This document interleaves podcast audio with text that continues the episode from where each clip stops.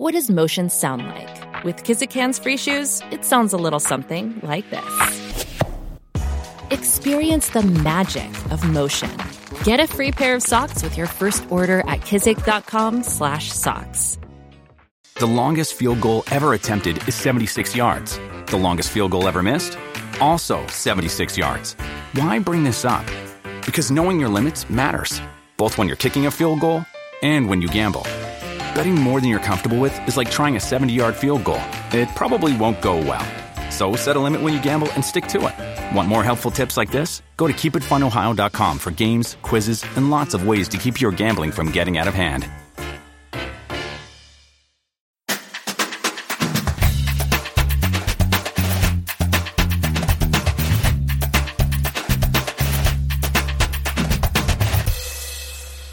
I love bottom. Please carry on. I good to know. That's the cold open right there. Without context. Standard issue for all women. Hello and welcome to episode 151 of the Standard Issue Podzine. I'm Mickey Noonan and I remain delighted by my brilliant decision to buy a fire pit. Oh, that's nice. And it's got like pretty things on it, hasn't it? I've seen it on the gram, as they say. And it grams really nicely as well, Jen, which for some people would probably be a selling point, but for me just meant sticking my tongue out and trying to get a good shot of a fire. That was it. I'm Hannah Dunleavy, and I got stuck in a traffic jam for the first time in more than a year. Nature is reclaiming what's hers, eh? Yeah, did you feel kind of good about it, or was it straight back to being fucked off?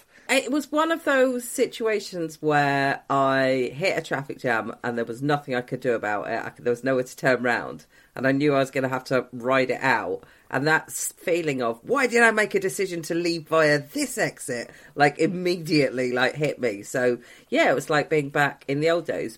It is weird. It was only caused by roadworks. Cambridge still does not have a rush hour. It doesn't have a traffic situation. It's just not happening. Oh, well, if you want that little slice of normal back in your life, do come to London where it appears to be yeah. exactly as it used to be. It's weird, isn't it? Because there's things about the old uh, pandemic and the lockdowns and, and whatnot that I think I'll actually, I think I'll actually miss. Yeah, quieter roads, less traffic. I tell you what, there is an awful lot of fucking roadkill on the road, so there probably is a lot more. That's because the animals had reclaimed what was theirs and were having a bloody Fuck lovely off. time. Say something fun, Jen. Quick. Um, oh, right, okay. Well, I I don't know if I can, to be honest, but I'm Jen Offord and I'm a bit over the great outdoors, soz. I'll tell you for why. It's because I sat with my friend yesterday, Don's Le Balcon, having a few drinks, and um, my hands are like cracked and bleeding today. Again. Why? Weather. Why? I too have hands like a rhino's arse. That's it. That's all I've got for you. Sorry. So nothing cheery there. Later on, I chat with psychotherapist Jane Watson about the social anxiety a lot of us are feeling as lockdown restrictions ease and how we can control our re entry into society. In Jenny Off the Blocks, I catch up with Faye Bell, founder of Strong and Bendy Fitness Studio, about post COVID gymming. And in Rated or Dated, we play the game Imaginary Friend or Mental Breakdown while wiping a bogey on our ex husband's face as we watch 1991's Drop Dead Fred. But first, what would Jesus do? It's time for the Bush Telegraph. Q Sting. Bush Telegraph. Welcome to the Bush Telegraph. I'd just like to say something to people who weren't interested in us keep reminding you of Prince Philip's death last week. You're wrong. Did you see that? No. Uh, that's Andrew Marr responding to complaints that there was too much coverage of Prince Philip. And he said, if you weren't interested in Prince Philip's funeral yesterday, I've got two words for you. You're wrong. I don't think he gets to decide, does he? Well, it's interesting. I get to decide. I did actually watch it. Did you? Yeah, I did. Just because uh, history, basically. Yeah. That's why I watched it. I noticed there was a lot more people there than 30 people because the 30 people were the mourners, but you know, the army outside and all of those dudes, that that actually totally made it up. Yeah. More than 30. It's sad, isn't it? It's sad for them. I felt sad for them that they have to do it all in public. I, you know, I, I felt sad for them that people on Twitter afterwards going like, "Oh my God, look at Charles! Oh yeah, oh he's so close to tears, isn't he? His dad's dead. Like that is like the normal reaction. Mm. If anyone wonders why I've been so quiet, just stunned into silence at the news that Prince Philip is dead. Yeah, sorry.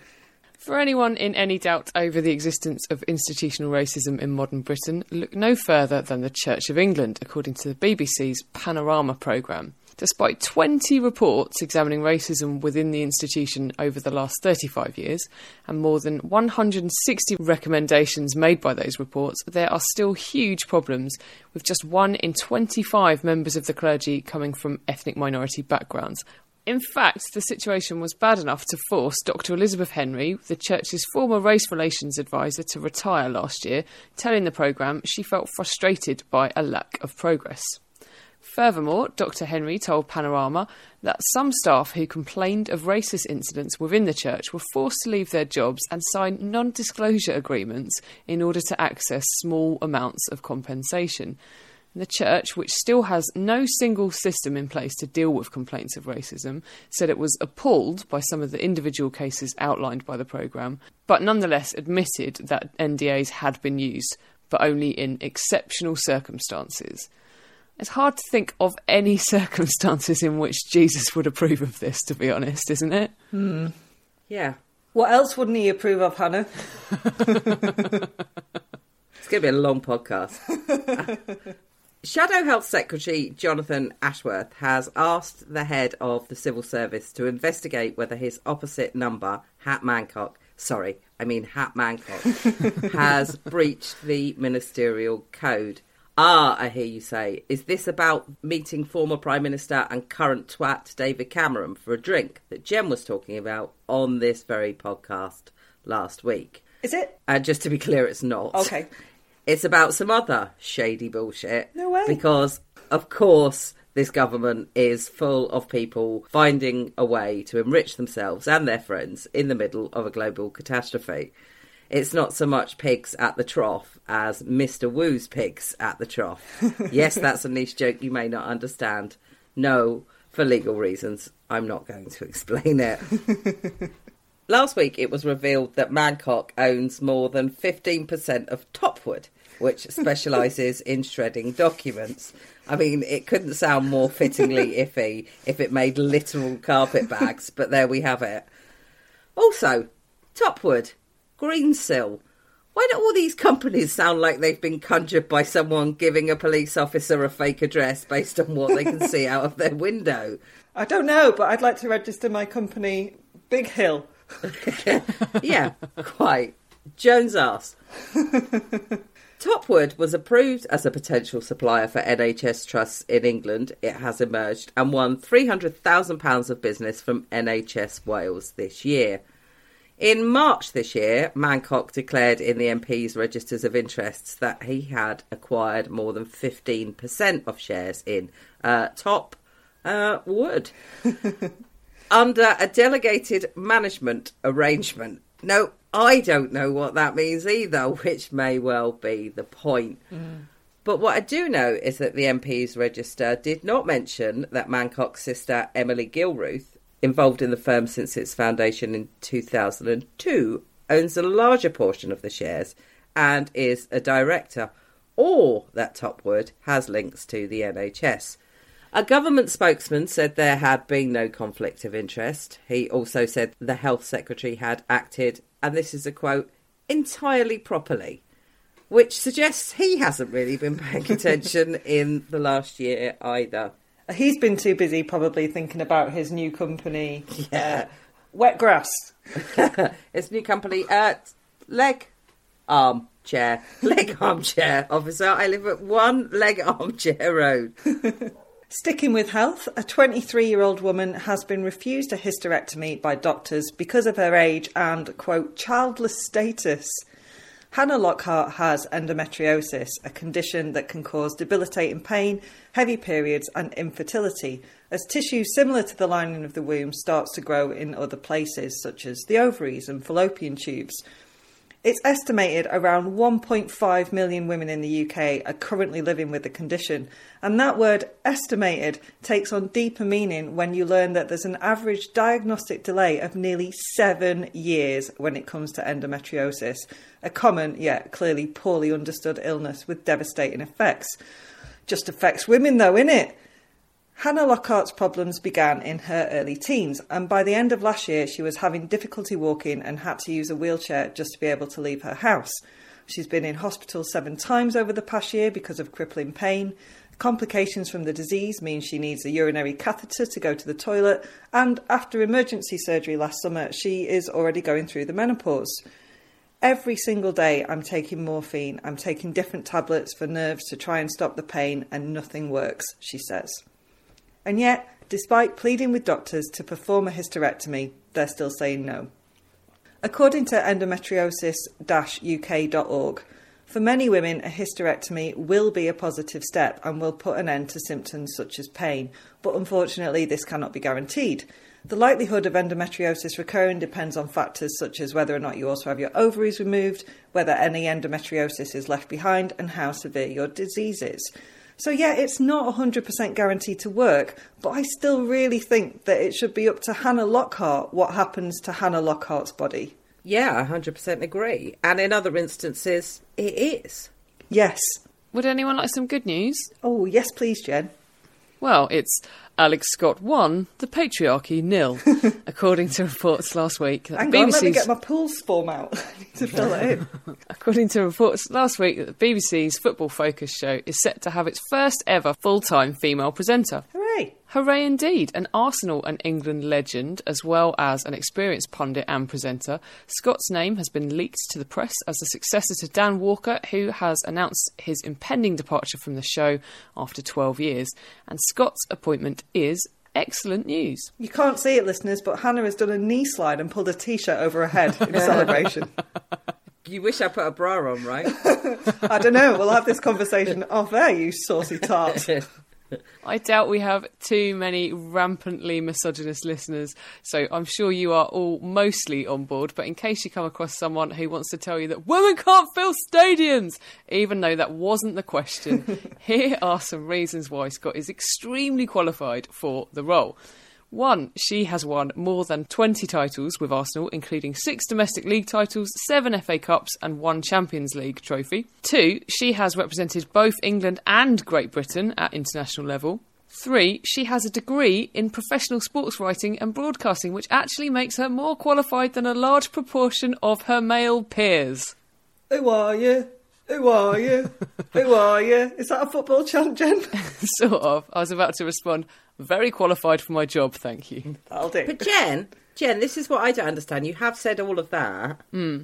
but she's got boobies, right? Good point. Get rid of her. Useless. More news next week. Well, you have equal pay, but, you know, they're not equal, are they? Sexism of the week. It's that time of the week where we thank the sweet Lord that some men are finally taking women and girls' period issues seriously by designing a product to make, and I quote, life easier for all women during their period. Yes, mates! What is this magic? A hot water bottle imbued with absorbent ibuprofen? Unstainable white knickers? A butler? It is, drumroll please, single use gloves that you can then use as a bag to wrap your tampon before disposal. Wait, what? I mean, couldn't you already do that? Oh, these are pink, and they've called them pinky gloves. Well, whoop de fucking do. Also, you will be pleased to hear that the gloves are, and I am not exaggerating here, fucking massive. You could fit a tampon in each finger and still have wiggle room. Yep, as with most PPE, they are very much one size fits man, but I guess that grants even more protection from icky period blood, eh? Also, wait till these inventors find out about moon cups. They are going to shit themselves dizzy. A mate of mine once dropped her full one all over the bath mat, and I don't think a single disposable glove would have been much use to her then, even if it was fucking pink. Anyway, apparently, German ex soldiers Andre and Eugen realised there was, quote, no good solution when it comes to disposal of tampons. The bin, fellas, the bin, which is where this idea should have gone. Instead, it got funding and hit the market too, and here's a bright spot in this shithousery almost universal derision. Turns out a poo bag for periods wasn't what women had been waiting for. The Pinky crew have since released this statement. We realise that we still have a lot to learn and that we have some blind spots, said the men. We take your feedback very seriously and will rethink our product and reflect on the entire history of its creation. Dramatic. The entire history. That's amazing. I've got a serious point though, rather than just enjoying ridiculing these ninnies, which, you know, I am. Girls and women in India and Nepal are still put in menstrual huts during their periods because their biology is seen as impure or bad luck. In Madagascar, some women and girls are told not to wash during their period and also that they're not allowed to make mayonnaise. I don't know the ins and outs of that one. Do you mind if I interrupt with a little story there? Okay. Does it involve mayonnaise in your Yeah, I'm. No, but when I was about 16, 17, something like that, I was working in, I got a job in a little chef, Newport Pagnell Services little chef as a Saturday job. They made us go on a training scheme where they taught you not to like lick the food before you served it, you know, that, that sort of stuff. Mm-hmm. And one of the women who was in that training course with me, who was about, I would say, I probably thought she was about 50, but I was 17, so let's say she was maybe about 40, put her hand up and said, Is it true you're not allowed to touch pork when you're on your period? Wowzers. And I was like, What? What did she What think would fuck? happen? I mean, it is hard to work out when you're surrounded by meat and on your period which of them has attracted the bears. Anyway, do continue. Well, in Ghana, a group of schoolgirls were told they weren't allowed to cross the River Ofin while on their periods, and that was a river that they had to cross to get to school. And in general, sub Saharan Africa struggles to, to keep girls in school during their periods because of a lack of access to appropriate hygiene. And as Hannah has just clarified with her Newport Pagnell tale, it's not just somewhere else where bullshit around female bodily functions flows freely. Over here, I know grown women who have scooped up their kids' piss, poo, and puke for years, but still feel ugh about their own period blood. And that is because we are taught early on that our perfectly natural monthly bleed is dirty or shameful, like Joan's arse. Apologies. I thought you might make it through the end before she showed you her belly button under her tail. Oh, God. That tampons and pads must be squirreled away so as not to embarrass anyone with even the hint that Aunt Flo's in town, which means stupid fucking euphemisms like Aunt Flo's in town exist. Mm. And I don't know what happens now, but when I was at school, the boys were taken somewhere else while the girls got told about periods. Oh, great! That'll help them grow up to be understanding young men who think that what women have been missing for their monthlies is some disposable pink gloves. in my last office job, I would still because sometimes you're a bit like, if I take my handbag to the toilet with me, it's obvious what's going on here. So I will conceal the tampon up the sleeve of my jumper to take it to the toilet. We're like grown fucking adults. That is insane. And yet, Jen, I used to work in a newspaper where editors and, I mean, just loads of blokes of that sort of who were in their 40s and 50s used to stand up, put a copy of a newspaper under their arm, and announce they were going for a shit. My question about this is how on earth did they think that the way to tackle the problem of waste is to create more waste? Mm. That to get rid of a tampon, you should have these plastic disposable gloves. You should throw more shit away than we're already throwing. Oh, sorry, Honey, you must have missed the bit. I don't. You, you must have missed it. They're pink. Hello, I am joined on the Zoom by psychotherapist Jane Watson. Hi, Jane. Hello, Mickey. How are you? I'm all right, thanks. So we are chatting on Zoom, but really we hmm. could have met in the boozer. Outside. Outside of a boozer. I mean, I hmm. say that, but we are both in London, and only a fool would think it's possible to book an outdoor table at a London pub in the foreseeable. Nope, can't happen. Still, in theory, it is now hmm. officially possible to socialise again. And you and I chatted just at the start of the very first lockdown about how weird that was. So it felt Yeah. fitting that we talked towards the end of lockdown about how weird it is to come out of it. How are you feeling about it? I suppose I, I've surprised myself in uh, that I've started to feel quite comfortable in the situation I've found myself in. I don't know how you feel. Like I've kind of got used to it because it's Uh-huh. been for so long. Yeah. So I, I think I share uh, uh, probably quite a common sort of anxiety about re-entry, really. re-entry yeah that is the perfect way to describe it. And obviously some people we've seen the photos we've seen the footage they have got back out there they are right back out there. But i have seen quite a lot of understandable chatter about social anxiety as restrictions ease and even more as of may the 17th if the roadmap goes to plan I have mm. seen it among those who I think would have pre lockdown considered themselves social or gregarious or even like stone cold mm-hmm. party legends. So, Jane, why are we feeling like this? Well, I think as it sort of approached the first time, I think what we were talking about was like the, the shock of it all mm-hmm. and people kind of not really believing what was happening. And then all these sort of rules coming into place that we absolutely had to obey. Our way of being really got sort of changed, turned on its head, didn't it? Yeah. You know, our freedoms. All these things we'd taken for granted, suddenly, you know, things weren't allowed that were were normal. And I think maybe going back to what I was just saying is like it's over a year now, isn't it? That we've all been in this sort of situation. Mm-hmm. But I mean, there's there's a lot of things that would create more anxiety, even in stone cold legends. You know, like I think there's a lot of things about not knowing. There's so much unknown, isn't there? Yeah. There's so many different narratives going on. There's so many different versions of what's going to happen now. There's a genuine fear of a, a virus among us. Probably a lot of people, if not know someone, know someone who knows someone who's who's got very ill with it or, or had it or even passed away with it. Mm-hmm. It's a, a once in a sort of lifetime event that's taken its toll the longer you stay in a certain holding pattern, the more you start to sort of become accustomed to it. Our normal's different to our normal in 2019, isn't it? Isn't it? And when we chatted last year, we talked about it felt so strange and we felt so adrift because any semblance of control had been taken away from us. And it feels a bit like that now.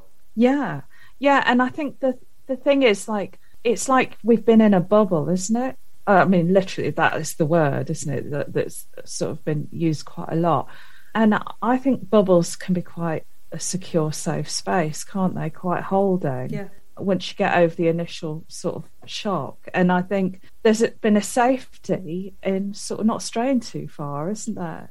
this thing I was saying about sort of not knowing, I think people often struggle with it and, and not having control. And I think this pandemic has really flung people into going from feeling quite in control of their lives to feeling like they have absolutely no control. But of course, if we're in our own little sort of bubbles, then you can feel like you're in control of that a little bit more. Yeah, yeah, I absolutely agree. And there is, as you've mentioned there, that fear of an unseeable virus. But there are other fears as well. So, what if my social skills have gone forever, Jane? I don't think they have, but no, I know what you mean. I mean, I've, I have sort of ventured out and gone for a walk with someone, and uh, it's gone a bit like this. Oh, how are you? Fine, yeah. What have you been up to? Nothing. Nothing. nothing at all. No, literally, absolutely nothing. There's a few things, isn't there? Actually, not much to talk about. You know, usually we're like, "Oh, I went here. Um, shall we do this?" Da da da. There's a lot of conversational cues that have suddenly kind of disappeared for us. Yeah. And I think because maybe we haven't seen each other as much, there's a nervousness sometimes, isn't there, about meeting up with friends that maybe you've felt quite excited to see, and then it's almost a bit of a letdown because not always. Maybe it's just me, me and my friend. Uh, if any But of you know what I mean? friends Like, like listening. so, there's a, sorry. I suppose what I'm trying to say is that it, there could be a lot of build up and anticipation. It used to be normal, Mm-hmm. you know. My last night out before all of this was with you guys. yeah, we went Um, to uh, the comedy night, Soho. we? Yeah. yeah, that's right. And I, I think I'd been to another comedy night the night before, and I'd been did some sort of mad ghost hunting adventure the night before. I did, like it was quite a fun packed week. Now, I mean, that seemed quite normal and cat, you know. Yeah. But like we've we've just not done anything like that. I saw my neighbour yesterday, and she went, "Oh, I'm going to Tesco, and I've just been," and we were like, "Highlight of the week," you know, and laughing because it it kind of is. So what we've been allowed to do has been so different to what we normally used to do because we have not been doing our normal performing in front of our audience, our friends. Then you know you get that stage fright, don't you? Yeah, and added to that, there's there's the disconnect that the pandemic has made us all have. Like Zoom is mm. has become a lifeline for so many mm. people, or Zoom equivalents. Other other video calls are available, but that disconnect, what you would want to do when you see your pals after so long, is give them a hug. And we can't connect that way, so it is left to verbalizing it. And yeah, Yes. I just worry that I'm just gonna, I don't know, just dribble or um, start coughing. I don't know. Well, you know what? It's okay to do. Well, I mean, maybe not that. Coughing might cause some issues for people, but like what I think is maybe useful for you and all of us really is to have a degree of honesty when we do sort of meet up with people mm-hmm. about how uncomfortable it might be feeling and difficult. I mean, if anything, that is at least something to start the conversation with. Yeah, isn't this awkward? Yeah, of course. I think I honestly think that that's the better way, rather than sort of firing out dozens of questions, sort of in a "How are you? What's what's going on?" So, gosh, this is weird, isn't it? God, when was the last time we did this? Not sure what to say, Yeah. you know. And I'm sure, really, everyone else is feeling quite similar. So, how do I retrieve my Stone Cold Party legend status? I just think you've got to take it in your own time. I think there, like you said, there are going to be people who are straight out there. and We've already seen it. There are people straight bang out there, can't wait, and then there are going to be people like yourself who are, would anticipate feeling that way but don't. And then there are people who really don't ever want to leave their house again. I mean, what I'd say is that I wouldn't put pressure on yourself. Mm-hmm. I think everyone does it differently. Everyone's got their different tolerances to doing this and to just be a bit kind to yourself about what is and isn't accessible to you at the moment. That is solid advice.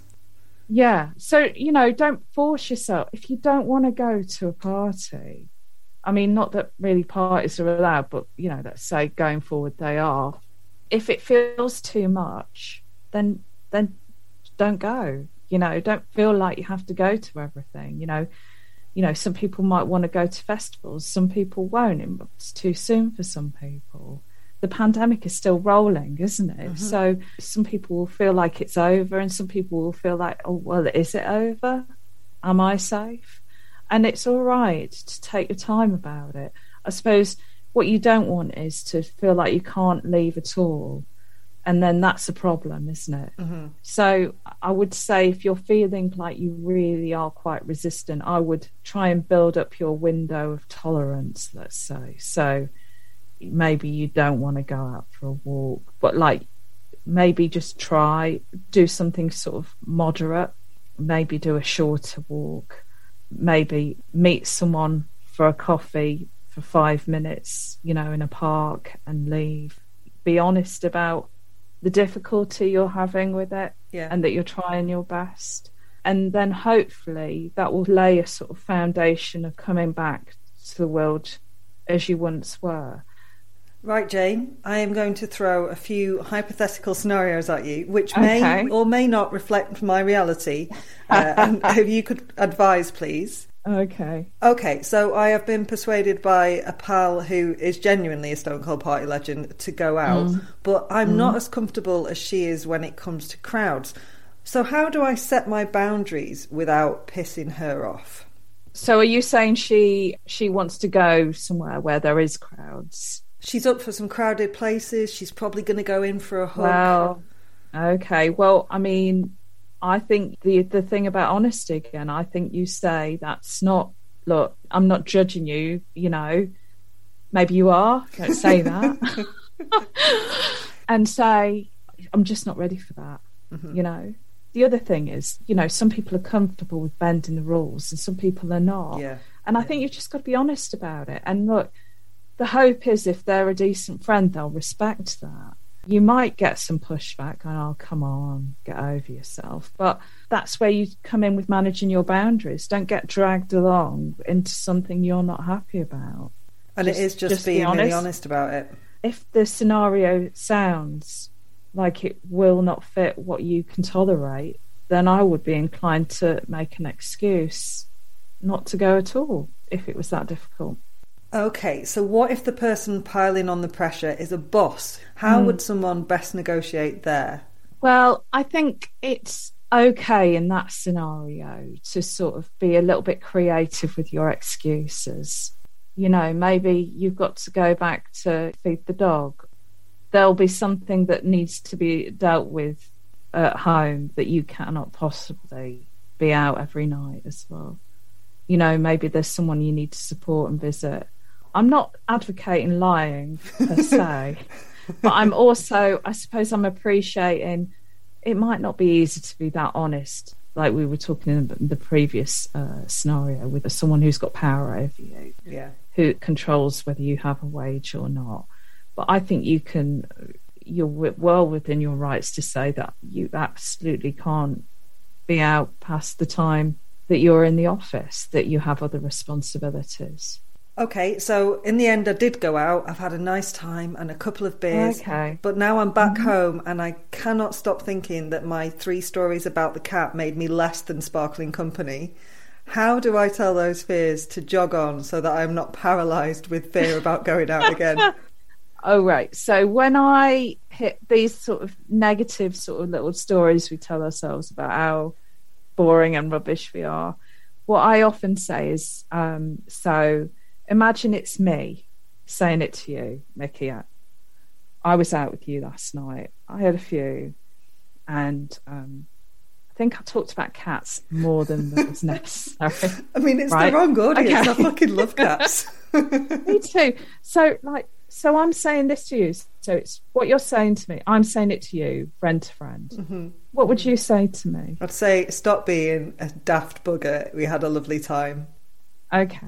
So what I often suggest and do myself, if if the negative thoughts are really kind of creeping in, is do this like a little bit of an exercise. How would you talk to a friend about that scenario? And what you'll often find is you're a lot kinder when you're talking back to an imagined other than you are to yourself. Oh, that is a whole other podcast, isn't it, Jane? Because I think the same goes. So is. Same goes Oh, for yeah. romantic entanglements, Everything. getting out of toxic relationships, all of that. across the board. It's really good at if you've got a an inner a critical inner voice. It's a really good exercise to kind of get you out of that spiral. You're right. It's a different topic altogether. That voice is often not very representative of yourself. I mean, not everyone has it, especially if they're you know securely attached. And you know, I'm going off now, but if you are someone who is quite critical, it's quite a useful thing to do. Is imagine you're trying to reassure a friend and you'll be kind and that'll be the voice that probably most people will identify with more it's unlikely any friend is going to think oh that was just too many cats not, not in my sphere Yeah, totally not in my friend circle either. exactly so, do you know what? What I've decided is the world did shrink around us all, but actually, I have grown very comfortable in my quiet life cocoon, and the thought of keeping up with the social demands I had pre pandemic makes me antsy. Hmm. Is it okay to just stay at home and take things really easy for a little bit mm. longer? Totally. Yeah. Yeah, absolutely. I think we kind of discussed it a little bit anyway. Like, take your time. You might find that you don't want to do things the way you did them before. You might want to go out less. That's okay. It's all okay. You know, there's no rules to this. This is the friend voice I need to hear in my head, isn't it? It is, and but you know, if you did what I just said earlier, you would be talking like that to to me, wouldn't you? Yes, exactly. Exactly. yeah, that. exactly. Yeah. So do it. Yeah. So, Jane, just for all of the listeners, can I just get you like specifically saying, look, do what makes you feel okay and take your time. You've got this. Look, do what you think is okay. Take your time. You've got this. Thanks, Jane. Where can people find you and uh, maybe you know get some more uh, comforting words, or indeed pay you to give them some comforting words? I have a website called Jane Watson Therapy, and I have a Facebook page. It's Jane Watson Therapy, where I post some useful articles. I'm I'm not particularly prolific on the old socials. I'm afraid that's as far as I've got. That's probably why you're saner than most people. Thank you so so much for such great advice and for chatting to me. See you for a pint. For sure.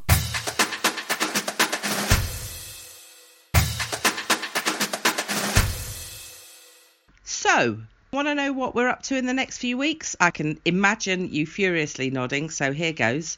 Mick's got a date with the glorious Hollie McNish to talk poetry, prose, masturbation, grief, otters, and her brilliant new book, Slug. You can tell Mickey wrote that, right? Because I, I'd have totally said wanking. Lara Parmiani, artistic director of Legal Aliens Theatre, talks to Mick about Things I Am Not, the company's fascinating 10 part podcast of original audio stories from migrant women. Mick's also chatting to Leone Ross about her lightning bolt of a novel, This One Sky Day, a political post colonial satire where gods are mischievous and people are magic. Sounds great. Jen is going to be chatting with Helen Russell, journalist and author of How to Be Sad, about why we shouldn't fear sadness. And with galleries set to reopen soon, we hope, she's also catching up with Catherine McCormack about her new book, Women in Picture Women, Art and the Power of Looking, as well as some exhibitions to check out in the coming months. And what the hell have I been doing, I hear you ask? Well, coming up this Sunday is a Chops with journalist Lizzie Denning, who runs the website Survivor Stories, about how first person narratives help change public opinion and how they can also be good for the people writing them.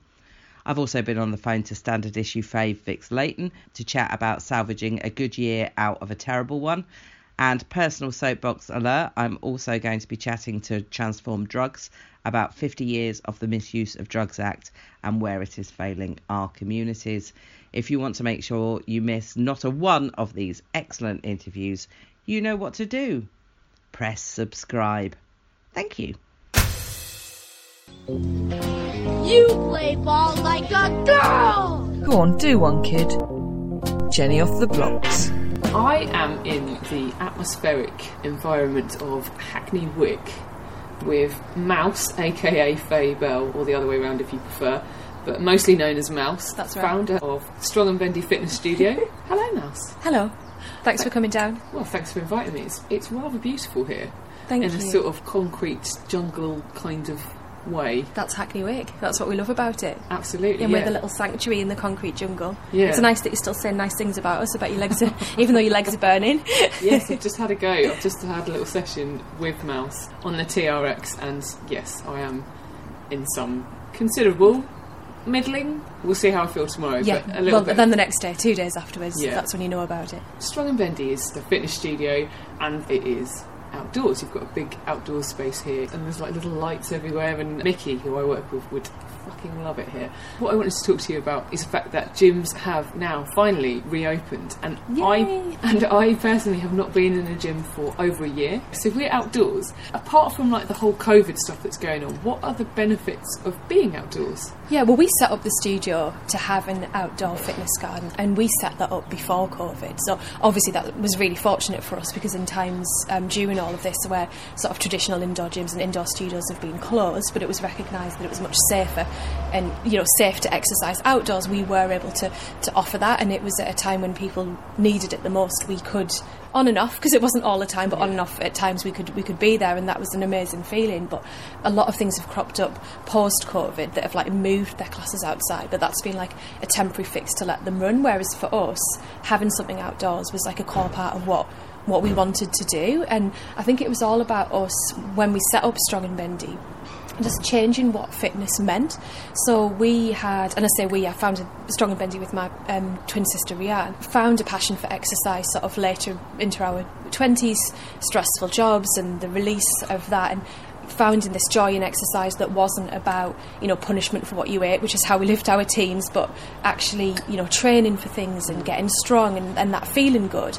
And that was an amazing kind of revelation. But all of that was happening in these kind of like basement gyms. So at one point I worked in a basement office and then exercised in a basement gym and I was working long hours and I was getting home and I felt like I wasn't you know I was cycling to and from work fortunately but feeling like I wasn't really getting natural light or mm. natural space. And one of the things we wanted to do when we set up Strong and Bendy was just change the spaces that people exercised in. So that meant the way that we decorated our indoor studio, but it was meant what we offered outside as well. And when we first looked around this space, I'll be honest, we started to look and think, oh, well, could that be like a yoga shala? And could we could we kind of put some kind of structure around it? Because we wondered whether people would exercise outside. There wasn't really a model for it. You know, there's things like British military fitness, but it was kind of this perception that if you worked out outdoors, it was like a go hard or go home, like boot camp mm. environment, or it was sterile and it was sanitised and it was inside. So we were kind of opening out our own minds to what that could, could look like. And then we started to sort of play around with these ideas of it being, I don't want to say a playground, you know, because it's, it, it's not that, it hasn't got swings in it, but that feeling of like playing out and exercising outside. And it was a massive risk for us because we had to build it and see if people would come. We hadn't done it before. Our previous studio was a temporary space where it had all been inside. And to be honest, we had to take a massive punt and put in a lot of money and a lot of time and effort to see if it would work. And, and fortunately, it, it did. And people responded really well to it. Absolutely, what you've just said about how exercise is always sort of seen traditionally, certainly when I was younger, as being about punishment for what you ate. Exactly, yeah. Rather than being about being, you know, doing something fun. Like, you're not encouraged to kind of do that as an adult. Yeah, definitely. I think there's this transition that happens where children kind of play outside. Well, the, first of all, children play outside and they're exercising without calling it exercise, you know. Mm. And then they kind of get to school, and I think that you start exercising and you call it exercise because you call it PE, and there's probably still then some joy in that because there's an element of play. And if you do sport for fun, there's that competitive nature, and you kind of enjoy that. And I think certainly for women, there's this period then that you go into exercise not being about fun and play and competition and social. Unfortunately, I'm not talking about everybody here, but uh, unfortunately, a lot of women, Yeah. including myself in this, go through this journey of then exercise being yeah, exactly that. A punishment for, for what you've eaten. And when you find opportunities to come out of the other side of that and start to exercise because it releases endorphins and it gets rid of stress and it and it makes you feel good, that's this revelation. And it's just really sad to, to Rhiannon and I who, who set this up that that that doesn't necessarily happen for everybody that kind of revelation moment where you realise that fitness can be can be fun rather than a punishment. And for us kind of exercising outside is kind of all all a part of that. I mean it's a little bit cheesy to say it reminds you of playing out when you were a kid but it kind of does because what happens is that people they just get wrapped up warm and they come out and they do it. And then what happens from there is the next time they're thinking about going for a run but it's cold they think oh actually but I know that you do get warmed up. Or maybe they would never do that on their own but they know if there's a, a group here that they'll they'll come along and they'll they'll give it a try. And actually as long as you put a few layers on once you get moving you get warmed up. And it's fine you know like, there hasn't been a single class here that we've had to completely and utterly call off because the weather's been that appalling that we haven't been able to do it. You can modify and you can find things that you do and there's this really kind of strange satisfaction that comes out the other end of being like oh I did that, mm. and it's totally different to like a sanitary kind of inside. So, and don't get me wrong, I mean we've got an indoor studio, and what I'm not saying is that you know if it was minus five degrees and we had an indoor space, we wouldn't run our Pilates because of course we would. But there's there's a, a time where it's just really nice to embrace being outdoors. I don't think it'd be fair to call it fresh air in Hackney Wick next to the ATO, but it's you know it's fresher than potentially being inside in, in a basement, and it kind of I mean this is going to sound very cheesy, but it just sort of makes- you feel a bit alive, you know, just to be outside, and we've got a, a willow tree in the middle that we exercise around, and it's just it changes what you kind of expect exercise to be because Yeah. it's gone from you know play for children and not even calling it exercise to kind of treadmills lined up mm. side by side, and actually there's nothing wrong with that if that's what somebody enjoys, but actually if you really said to somebody, is that fun? I don't think they would say it was fun, and we want We Do to be fun. Yeah. Yes, and effective, and yes, it'll make you stronger, and yes, it'll make you feel good, but can it be fun as well? Is that too much to ask? You know, does it have to be a punishment? Is, isn't there enough of that as an adult? but I think what we're really keen on is just that things don't have to sit in boxes. Like it doesn't have to be, oh, it's fun and it's a playground and it's a lovely community, or it's hard and you get stronger and you feel awesome. It can be both of those things, and I think that quite often women are put in boxes like that. Actually, we're a space for anybody, but women in particular can be kind of put into boxes. Like you either have to be like girly and fun, and or you're like you're strong. It's like actually well here you know we've got pull-up bars mm. and we get women on them and doing things that they never thought that they could have been capable of and the walls are pink. So it's a really gorgeous environment, and it, it does look a bit like a playground. And there's some like lovely murals as well on the walls. Yeah, so these are actually murals of some of our members that joined us when we first had our temporary space, and they were members and they became friends and they're, they're loyal customers as well. But this was kind of our peaceful protest against the fitness industry norm of what we see as kind of body shaming and transformation. So you know, 30 day plans like you look like this and stand slumped in your horrible faded cream underwear, and then X many days later yeah. you look better because we've transformed you.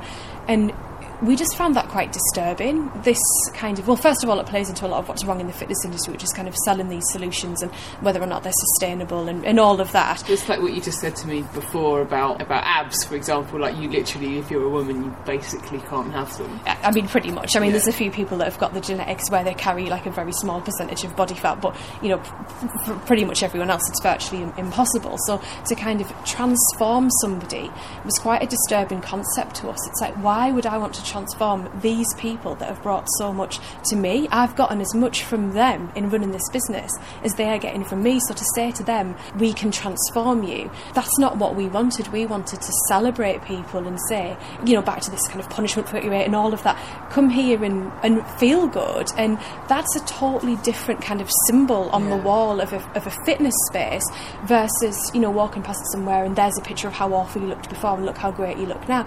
I mean, look how beautiful these people yeah. Are you know, and that's just the surface of them. When you get to know them, they're such amazing people. And I think fitness does that. It kind of turns people into like chunks of meat that, you know, that, that don't look good enough. And it's like, well, what about how it makes you feel? And that was yeah. kind of what we were getting at with these mules. I mean, we were very lucky to work with the most incredible artist called Zabu, who um, actually, if you look her up on Instagram, she's absolutely amazing, to kind of bring these to life for us. Yeah, so like you don't need transformation. You don't need to transform. You need to go and have a nice time and, yeah. and enjoy yourself. Exactly. Yeah. Obviously, it is. You know, there's an outdoor space here, but as you said before, you do have an indoor space as well. Yeah. So, so I have not been to a gym for ages, as I said before.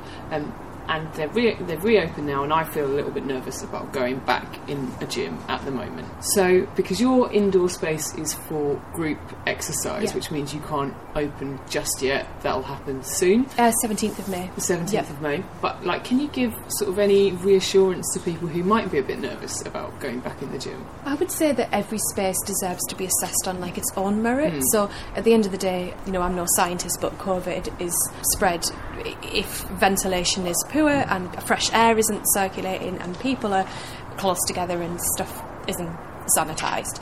So if you are choosing to go back to a gym where there is fresh air circulating and they have positioned people safely from one another, I would say it is time to go back because in, in my opinion we're kind of reaching a tipping point in this in this pandemic where we need to start to recognise and many people have already but the other mental and physical health downsides of not getting some of that normality back. So I think it's just a balance. I'm not saying, you know, every gym is safe and get yourself back in there, but what I am saying is that I think there are many, many gyms that have worked incredibly hard and spent a serious amount of money during really difficult times where most of them haven't made any money for, for mm. over a year to make spaces safe and actually how I feel about us in this space is that we run this to make people healthier. Mm. I have absolutely no incentive to do anything here that puts somebody's health at risk. So you guys can't open your indoor space yeah. until May the 17th.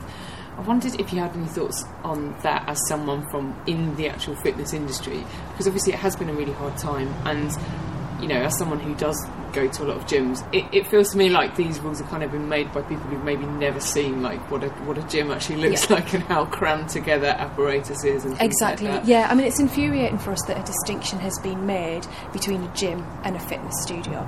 Just to be clear about the, the guidelines, group exercise, which is what fitness studios generally offer, group exercise cannot happen until the 17th of May. And I think that there's been too much placed on that word group. Well, group exercise isn't groups of people huddling close together up in each other's faces.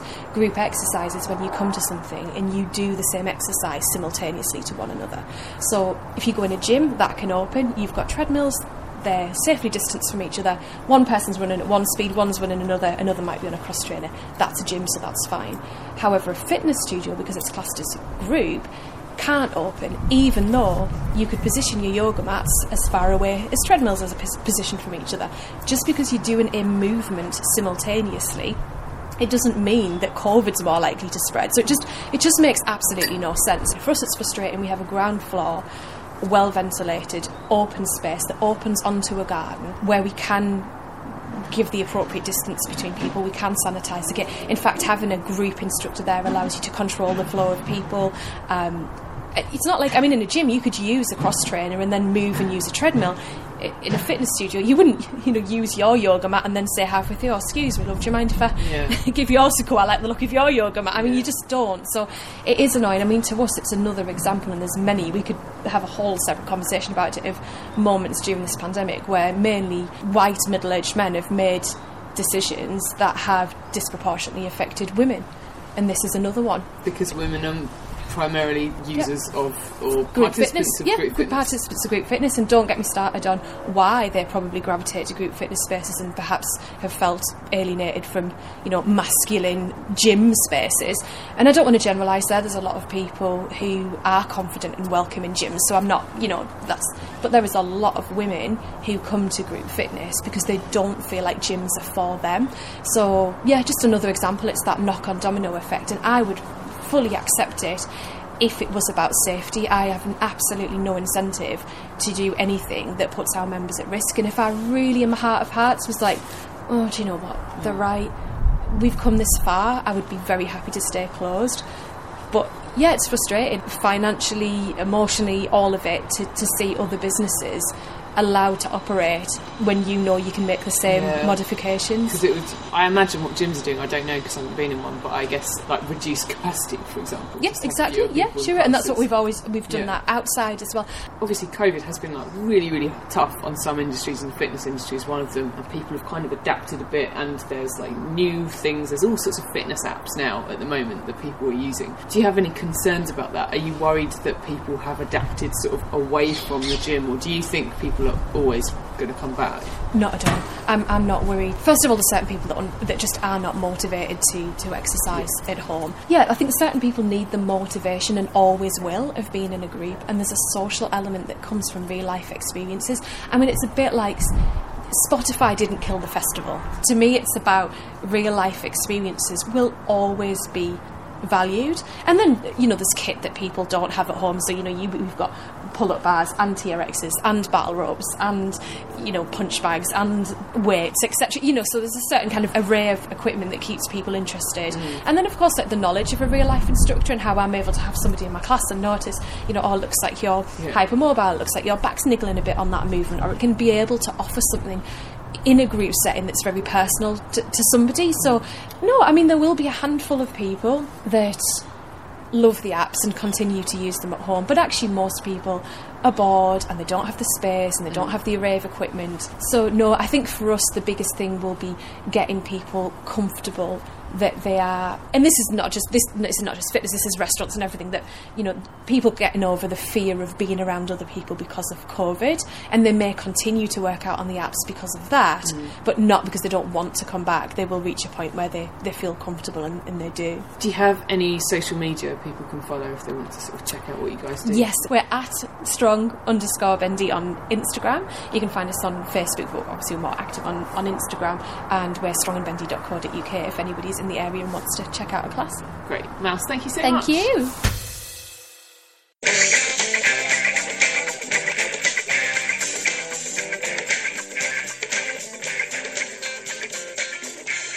Welcome to Rated or Dated. Mickey, which film had us dressed in clothing that covered from literal head to toe, no inch of flesh showing this week? All right, Snotface. Yeah, this week we watched 1991's cult kidult classic Drop Dead Fred from Dutch director Ate de Jong, I think I'm saying that right, and starring the late great Rik Mayall as what would happen if Mary Poppins fucked Beetlejuice, i.e., confusion, chaos, and the odd spoonful of sugar. Emphasis on odd there, because this curate's egg of a film does not seem to have an intended audience. It's a kids' film with its silliness, its bogies and mud pies, its cartoon violence and cartoon consequences, but it got a 15 certificate and is actually very much about a woman's mental breakdown after years and years of emotional abuse. Somewhat ahead of its time, it is a bright green and yellow movie about mental health. And when they saw the manic final product, Polygram tried desperately to sell it to another studio. No one wanted it. It tanked at the box office, making just shy of £2 million profit, which is, of course, coppers in film money. Critics hated it as well, with the Chicago Tribune's Gene Siskel describing it as easily one of the worst films I've ever seen, which explains its 11% rating on Rotten Tomatoes. But Drop Dead Fred found its people on VHS to become a bona fide cult classic. I personally watched it a lot as a kid, as did a lot of my mates. And while it always felt a bit naughty sneaking a viewing in below my mum's radar, I was really surprised by just how grown up a lot of Drop Dead Fred is viewing it again as an adult. And not just when Fred realises that humans don't do it like pigeons. So, the plot. Phoebe Cates is Elizabeth Cronin, a 26 year old woman who loses her husband, an horrific slimeball who's been boffing someone else, her job and her car in the space of a lunch hour, and is forced to go back to live with her domineering mother. As in, her domineering mother literally forces her to do this. At the back of the cupboard in her old childhood bedroom, she finds a taped up Jack in the Box. Opening it releases her long forgotten imaginary friend, Drop Dead Fred, a mischievous, rude, uncontrollable primary coloured imp who goes about cheering her up by making even more of a mess of her already knackered life. Chaos ensues, our girl's breakdown gets real, real, but sort of, thanks to Fred, it's all okay in the end. Probably. It is daft and dark and about as subtle as dog shit on a cream carpet, but it's also got some moments of surprising emotional heft, not least when Lizzie realises it's time to let go of the controlling characters in her life, and that includes Fred. Also, Carrie Fisher's in it. Result. So you can watch this as if it is Fight Club drawn in crayon, as in as if everything is in Phoebe Cates' character's head. And if you do that, it is so dark and occasionally tips into psychological horror. But I would say that I think the intention is, and I say this because of the scene where we meet lots of imaginary friends, we are supposed to believe that Fred and other imaginary pals exist, at least to the person that they're friends with. I think whether you like it or not depends on how you feel about Rik Mayall's pure post punk comedy performance. And Rik Mayall told Film 91 during a set visit that was previewed ahead of the film's UK release date. Fred's imaginary, so he can be anything. He can be over the top and loud and stupid and childish, so that means I can be me. And indeed, this is a whole lot of Mayall, which I love because I love Rik Mayall, but I can see why the non stop breakneck mania might be off putting for those who don't. See also Jim Carrey in The Mask, which I don't really like at all. He lacks the Mayall magic, although he was much more lauded for what is a very similar performance. I love that the happy ending is Lizzie on her own. Unlike Bridget Jones or Abby the shit vet from The Truth About Cats and Dogs, Lizzie finds happiness not by getting back together with the rotten Charles or bunking up with smitten childhood pal Mickey, but by admitting she's scared to be alone and then doing it anyway and taking control of her own life. However, that drop dead Fred reappears as Mickey's daughter's new imaginary pal is kind of worrying. Good news for Fred, like, but as he says to Lizzie, if you're happy, why am I here? So that little girl, who is also a child of divorce, is clearly in trouble. Basically, it's a very confused film. I'm very confused, and there is a lot to say about Fred's well dodgy attitude to women. How are you two Mm. feeling? Jen, uh, let's go to Jen's face.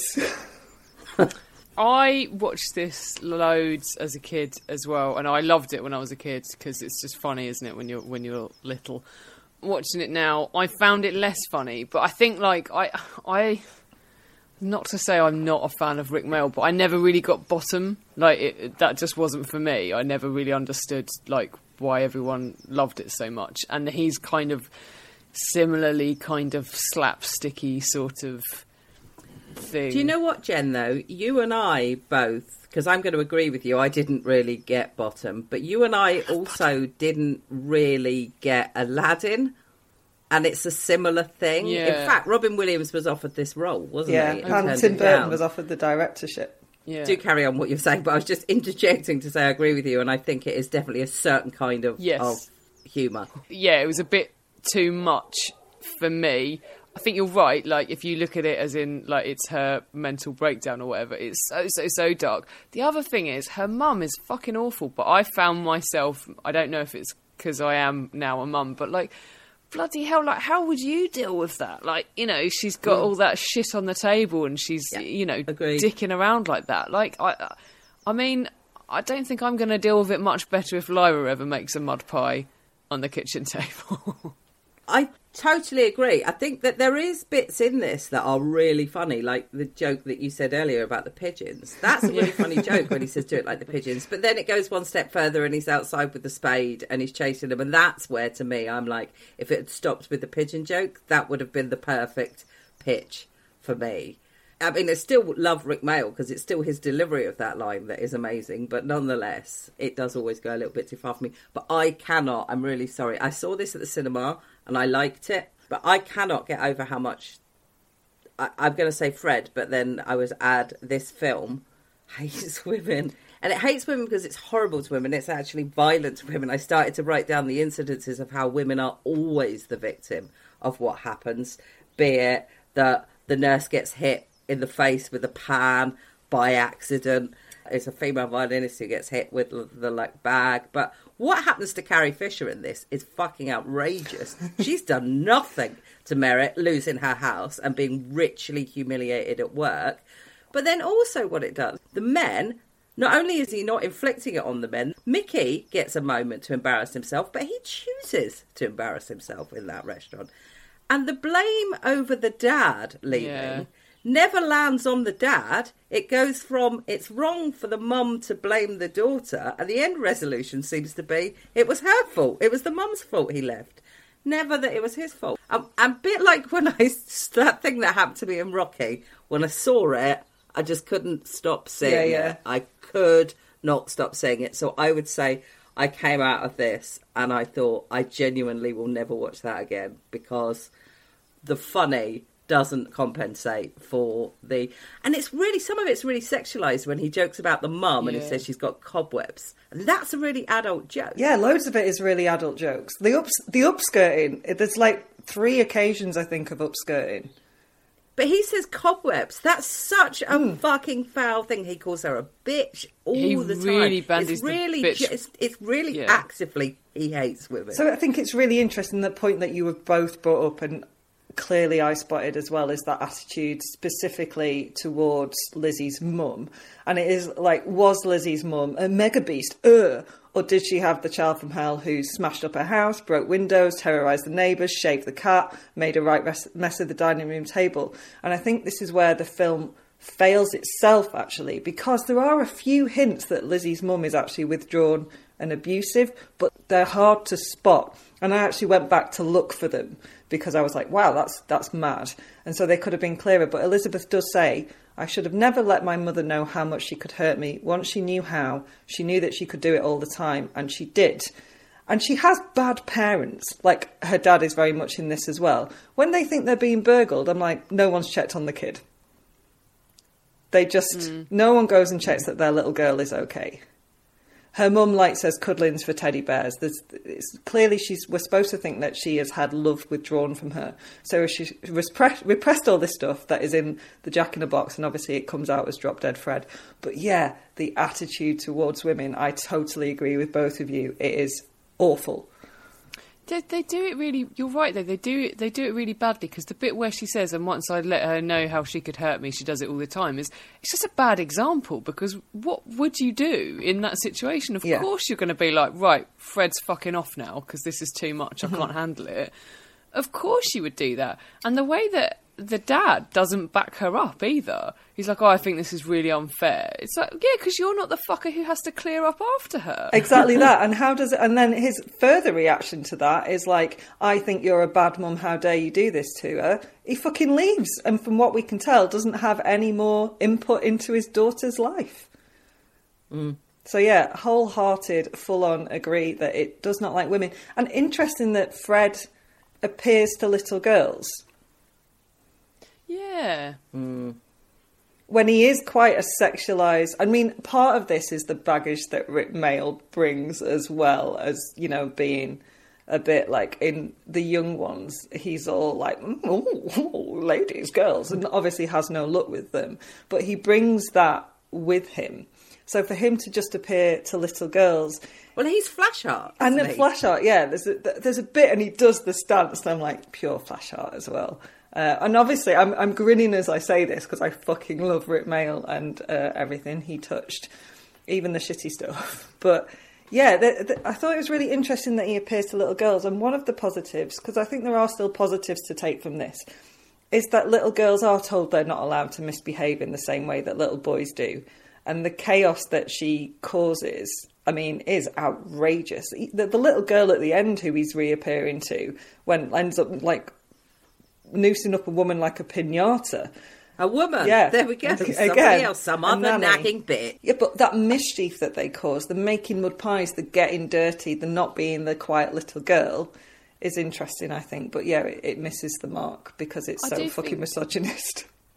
Sorry, I spoke over you then. I do, I do think there is another good point to it, which is that ultimately she chooses kindness over this fucking awful man Charles, mm. who's who's horrible to her, and she chooses someone who actually wants to love her and be kind to her. No, she doesn't choose anyone. She doesn't Does- end up does with Mickey, not? which I really like. Oh, I I, like that she doesn't have any man. He says, I'd like to put myself forward, and she goes, All right, thanks for saying that. But she doesn't say yes.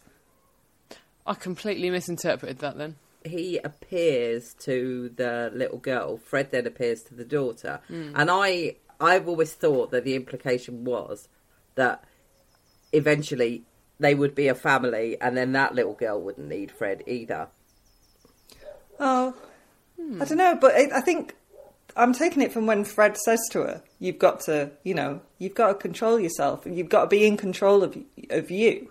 In the weird Beetlejuice esque fantasy fantasy sequence, Well, she does choose kindness anyway. She like she ditches that bell end, so like, and she you know, hugs her mum as well instead of being like what she says is i'm not afraid of you in the fantasy house but in reality to her mum she does choose kindness and she hugs her and then leaves I want to just to reiterate because you made it very well, but your point is that one of the biggest confusions about this film is who the fuck it's for. Totally. I mean, it is like the perfect example of of something that I can't, I just can't imagine who the who the audience is. And, and although you do get adult jokes in kids' films all the time, because you know Pixar created Yeah, that, totally. didn't they? Because it was about you know trying to if the parents have to sit through it, give mm. them something as well. But they're not generally sexualized jokes. i think the simpsons kind of started that Yeah, but those jokes don't tend to be sexualized jokes. They're like something like cobwebs, for example, just tends to be a joke that maybe something that's political or social or cultural that that like kids aren't going to get. And the idea that, that there is a film about a woman whose imaginary friend appears to her when she needs him again in her life is brilliant. It is a brilliant mm-hmm. idea, but it's not a brilliant idea for this film. It's a brilliant idea for another film that they didn't go off and yeah make. i think you i think you nailed it earlier actually when you said the line it doesn't know when to stop or you were talking Yeah. about the pigeon joke and you're like and it should have Yeah. stopped there but the whole film it's like it goes oh we, we could stop here and it's funny and it's worked but that step further kind of undermines the positive messages within it Yeah. Can we briefly talk about the fashion, which is just extraordinary? I mean, I referred to it at the top, but like, Phoebe Cates is basically dressed like a Victorian ghost throughout the whole of this. she sleeps in a nightdress that's like from neck to floor. She walks around in things that are from neck to floor. But the, the absolute knockout is right in the first scene where she goes to see her gaslighty husband, and he is taking some glamorous person out for a test drive because you know he can't keep his dick in his pants. And that woman looks like a fucking gladiator. I've never seen anything like it. She's got like a mullet, and then like the seriously the most extraordinarily hench legs I've ever seen in my life. Does she have one of those pugil sticks, like the massive cotton She buds? looks like when we went to Harwich. Harwich. She look, honest to God, go back and watch it again. She looks like that, but younger. It's that gorgeous uh, joining together of late eighties, early nineties, isn't it? That that Yeah. clash. Mm. It literally is just a, a car smash of fashion. It seems a squandering of Carrie Fisher, I would say. In fact, Carrie Fisher basically appears to be doing a retread of her character in When Harry Met Sally. That's what I thought. Mm. Yeah. Yeah. I don't know what state Carrie Fisher's life or career was at that point, so I'm not going to judge her for it. But also, I think like like you say, there is a good film in there. There's an interesting sell. So if you've been sold it as an interesting sell, you could see why she'd be like, oh yeah, this could be quite interesting. And I've also got to hmm. say that I think Phoebe Cates is excellent. She is such a good foil for Rik Mayall's mania. She does it so well. That bit in the restaurant where obviously Fred's trying to get her to throw water on herself and tip her food over. That comic acting is brilliant. Where she's doing it, there isn't really Fred pushing her. She's like doing the jittery. Am I going to throw this? I don't want to throw it. And I think she she holds her own amidst chaos. But dressed like she's from Little House on the Prairie. Yeah, yeah, she is dressed like she's from Little House on the Prairie. It's such it's like little ankle socks and brogues with bows on them. Yeah, it's mad. It's like Um, Blossom, isn't it? It is very It's like she didn't have enough fabric on her. She then starts adding like this big bow to her hair at one point. It's like there's not a single inch of her that's not covered in fabric. I'm going to ask. I think I know your answers, but uh, rated or dated? Yeah, dated. Yeah, a bit dated for for me. I'd say for me, I, I'm quite conflicted. I think it is very dated in lots of ways, but I do think there's some positivity in that she chooses herself, and also I did still have a mostly lovely time watching it. But I love Rik Mayall. But I think you can, can't you? I think you know. I think you can. Something can be dated but still enjoyable to watch, can't it? Well, are we suggesting that we need an in between? It's Sorry, rated or dated sorry, I've or both? ruined the concept. Yeah. Jen, we're very binary here at Standard Very Edition. It's either rated or it's dated. You have to commit. Who is on the movie Wheels of Steel next time? That's me. Is what we watching? Next week, I thought we could watch 1981's Gregory's Girl, which was the only British rom com that existed when I was growing up. Football, Jen. I know, exciting.